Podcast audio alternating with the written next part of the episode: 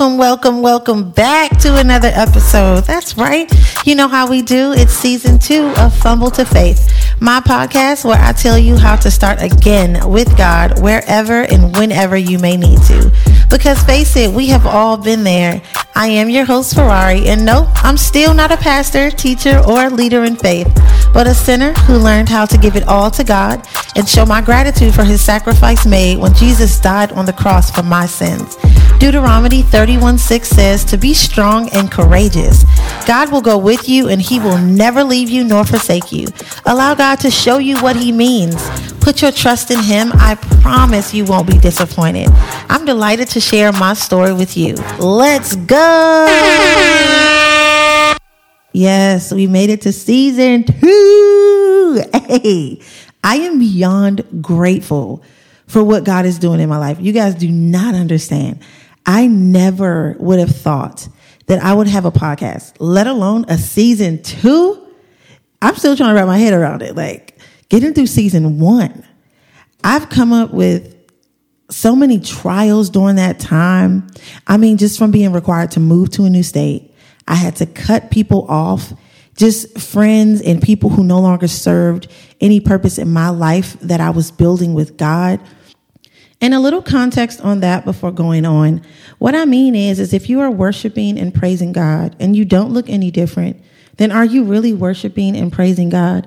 You go to school with hopes of coming out smarter. You go to the gym with the hopes of coming out stronger or smaller. And it's the same with God. It should be the same with God.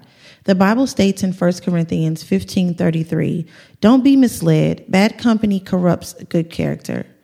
We so often use the term that you can't change anybody or only God can change me. Well, are you actively allowing Him to? Are you allowing Him to work in and through you to change you, really? I've been on the cups of eviction. All of this in the first season and not knowing how I was going to pay my next month's rent, let alone a phone bill. Man, first season, I fell back into disobedience and I stopped recording at one point. Just lost in life not understanding how I ended up where I was and why God was pushing me so hard to do this podcast. Seriously, I was like, bruh, you've got to chill. I can't focus on a podcast and eviction and not having any friends. You moved me to another state. I have no family, like no one I can instantly call. So, yeah, the first season, even being half a season, it was a time, okay? I'm beyond grateful again for what God is doing in my life. I have been in a place lately, though, where I felt like I wasn't able to go on. I kind of felt stuck, like when life begins to grow and it stretches you in more ways than one, and it becomes tough because these are waters that you're not used to navigating. Well, think about it this way. When you're in the kitchen helping someone cook, let's just say it's Thanksgiving, right? And usually during Thanksgiving time, you're not the one who cooks, you're not the one in the kitchen. It's your sister, your cousin, and your auntie. But they show up late, and your mima or your mom needs help with a few things, so they call on you. Now you got a confused look on your face. Your emotions are all stirred up because you, number one, don't feel like cooking. Number two, it's not your job. Like, this is not what you usually do. But you get in there, and then they have to tell you so many instructions and so many directions. They even get a little upset with you because they're not understanding why it seems like you're not trying hard enough, let alone trying at all. Well, this is exactly how God sees us when we're trying to step in the way of His will for our lives. God is you in that kitchen situation, confused at how you think you can step into the will of your own life when He already has it set up no matter what you do going through God's will or walking in God's will, you can get to the finish line. But if you decide to step in in your own way, you mess up your life so much trying to do your own thing, you never get to any kind of finish line. And I had to learn this the hard way.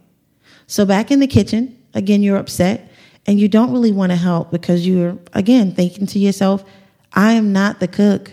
I don't usually cook. I am not the chef. Usually it's me, my, my mother, and my auntie. They do the cooking. Why am I here? Why do you need my help? I'm not the chef. Well, God is saying the same thing to you. Why are you trying to run your own life when I know the plans that I have for you. Jeremiah 29 11. The good thing is, is God doesn't get upset with you the way that we do. He allows you to have free will. And he will just watch as you are living your own life, not in his will. And as he's watching, he's waiting for you until you begin to make better decisions that will lead you back to him and the will he has for you. You are not the chef of your life. God is always in the kitchen, preparing for you the next best dish to serve you with honor, grace, mercy, forgiveness, and love. Let him do the cooking. When I say I had to learn this the hard way, it was terrible. Y'all, it was bad. It was so bad. I was called by God at 17 years old, but I denied him. I had an attitude and the mindset of, hold on, like you've allowed everyone around me to live their lives, not thinking that they didn't actually live their lives for him or that maybe he called them and they had said no as well. I just didn't want to have anything to do with thinking that I wasn't able to live my life how I wanted to live my life. So I told him no. I was a child. I didn't know anything other than I just didn't want to do it. And I lived for me. And I didn't know how terrible my life was going to be. And when I say terrible, I don't mean I had a bad life. I just know that now that I am mature and looking back, I'm able to recognize all the bad decisions that I was making that had nothing to do with God's will over my life, which caused me to begin down a path of living a life full of possible regret. We as people sometimes don't understand that the decisions that we make affect everyone around us, but not only that, will cause us to possibly regret the life that we're living if we don't move according to God's will. Jump ahead three years at 20, I was called again. And by this time, y'all, I was in my clubbing era. I mean, clubbing every night, Thursday through Thursday. I was in somebody's club, bar, or lounge like I worked there. I didn't believe that God was calling me during a time like this. Like, yet again, I had another excuse. Like, come on, me and my friends going out this weekend. There's parties, you know, there's fun to be had. I plan to drink. It's my turn to be the bartender. I mean, I mean, usually I'm the bartender and I'm the least drunk. So how can I be the designated driver if I'm not there and you're calling me now? And let me just say, his way of calling me, it wasn't like Ferrari, come to me now. You know, it was in ways of scripture, um, a song that I heard, or neatly placed thoughts in my mind. And I use the word neatly placed because I was a mess always in my head, always overthinking what I was doing. And I knew that I was living for other people and I never wanted to be the outcast. I never wanted to be different. I wanted to do what my friends were doing. I wanted to do what my sisters were doing. It made sense that I ran with the people that were around me. So I never wanted to back out of plans, ruin someone else's plans, not show up and not do what they were doing. So I told God no yet again and made my friends and family my God essentially. I set them on the pedestal that I should have set God on. And that's what that's the way that I decided to live my life. And I'll tell you that it gave me some of the worst times of my life. Again, as I say worst times, of course I had a good time. Of course I was with good people. Of course I loved my friends and family and I love them now. But again, just being mature in my walk with God, it's easy to see how the decisions that I was making were stupid. For me to tell him no, when God has something for your life, I can honestly tell you, regardless of how you try to live or the ways that you try to live, if He has it for you, it's yours. And you will always find a way back to Him. That is not a joke. You, he will not leave you alone. It does not work like that. Like you guys have to understand what he has for you is truly for you. And there is no way around it. You're either going to get there when he's calling you to be there, or you're going to lollygag, but eventually you'll be there. Because when God has called you to be a soldier in his army, he's not letting up. He's going to be on you 100% all the time, let alone I'm 20 and I'm young and dumb. And I told him no. So next year, 21, I ended up pregnant with my boyfriend who I was madly in love with. I just knew we were going to get married. And I didn't pay attention to when things got bad because I was in love. needless to say, a year later, we ended up with another baby and even thought about abortion because he was in college. I was 22. That's right, 22 with two babies now. Like I was blown. I'm not even gonna lie. I remember that second pregnancy being so tough and stressful. And then I'd be wondering why my son still be crying. That's why. He's 14 and he still cries. but I stressed him out. I'm sure that was such a terrible time because I was not myself. I was just doing what I thought I should be doing in life, living my own life. And when I tell you guys, your life is not about you, your life is not about you. It's literally a testimony to save someone else's life. It's a testimony to save your own life. And God's not going to let up. And He didn't on me. Yet again, I didn't want to do anything that was going to make me feel shameful or guilty. So I turned away from God because I was scared that He was going to judge me. Yes, He's going to judge me at the end times, but like my mindset in the moment, being 22 with two kids, is like, dang, I'm messing up. And and to read the Bible, and I've said it before, it's offensive, so it convicts you. And I never wanted to feel the conviction outside of the shame and guilt that I'd already felt for telling him no and walking away. But I did begin to pray soon after, and I went back to church, and I was hoping that God would continue to keep me, which He did, even through the next time I decided to walk away.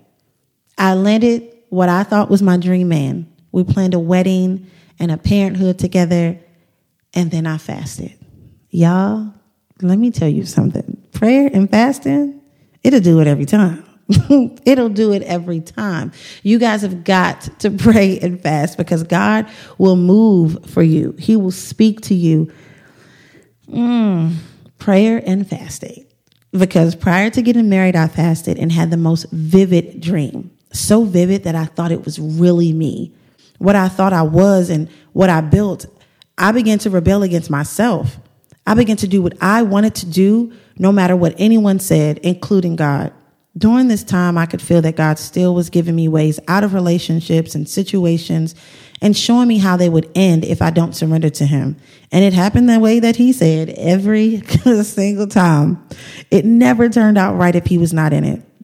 But during all these years of rebellion, I was never so far from God that I couldn't smell what He was cooking in the kitchen. I just didn't want to eat it. I wanted to be spoon fed but not what he was cooking. I wanted to be cared for and hugged, but not how he was offering. I was so hurt that I took it out on myself. No self worth, no real care for myself, just whatever I wanted to do to make my own happiness. So one day, while I was doing me, I decided to open my Bible and just read. That day turned into another and another and another. And then I was asking questions. I was back in church and I was loving it.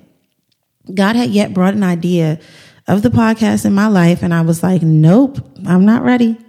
What will people think? What will they say? How will I keep going if I hear what they say? How can I do this? I'm not a tech person. I can't stand computers. Editing, the the video, anything. How am I going to do this? Is what I asked God. So I tried to enlist anyone I thought I could to do this podcast with me to help me make it easier on me. And it never worked out. I was never able to record or come up with topics or do what I needed to get it done, even down to the first episode of season one. Y'all, the night before recording, I was supposed to record and drop a podcast with a friend of mine's. And we had it down to the script, the topics, the content, the IG page was up and popping, all of it. But it just still didn't work out. I can recall God so sweetly reminding me that this is what I've called you to do. This is your assignment. So I sat down and I ate. I ate my pride. I ate my fear. I ate my self confidence. I ate my lies. I ate my lustful ways. I ate my low self esteem. I ate my porn addiction. I ate my cussing and fussing. I ate my drinking and smoking. I ate my trash approach to parenting. I ate my trash communication skills. Nope, I'm not talking about texting. I ate my smart mouth, and I am still sitting at the table, still eating, still learning, and still growing. And you can too. 1 Corinthians 13 11 through 13 states, When I was a child, I spoke and thought and reasoned as a child. But when I grew up, I put away childish things. Now we see things imperfectly, like puzzling reflections in a mirror, but then we will see everything with perfect clarity. All that I know now is partial and incomplete, but then I will know everything completely, just as God knows me completely. I allowed God to continue to be the chef, and I took the back table near the window. God loves you enough to open that window and serve you with the best view of you and a dish of salvation. I love you. Yeah, I think we got it. That's it for this episode. And believe me when I say we have got you, and we always do. I'm always interceding on your behalf, and I'm grateful for all who listens. So go share what you heard. And remember Romans 1 16 and 17. For I am not ashamed of this good news about Christ. It is the power of God at work, saving everyone who believes, the Jew first and also the Gentile. This good news tells us how God makes us right in his sight. This is accomplished from start to finish by faith. As scripture says, it is through faith that a righteous person has life. We can be found on Apple Podcasts, Spotify, and Amazon Music right now. So listen in, tell a friend, and share it with some of your kin. We've got some growing in Christ to do. So let's do it together. I love you.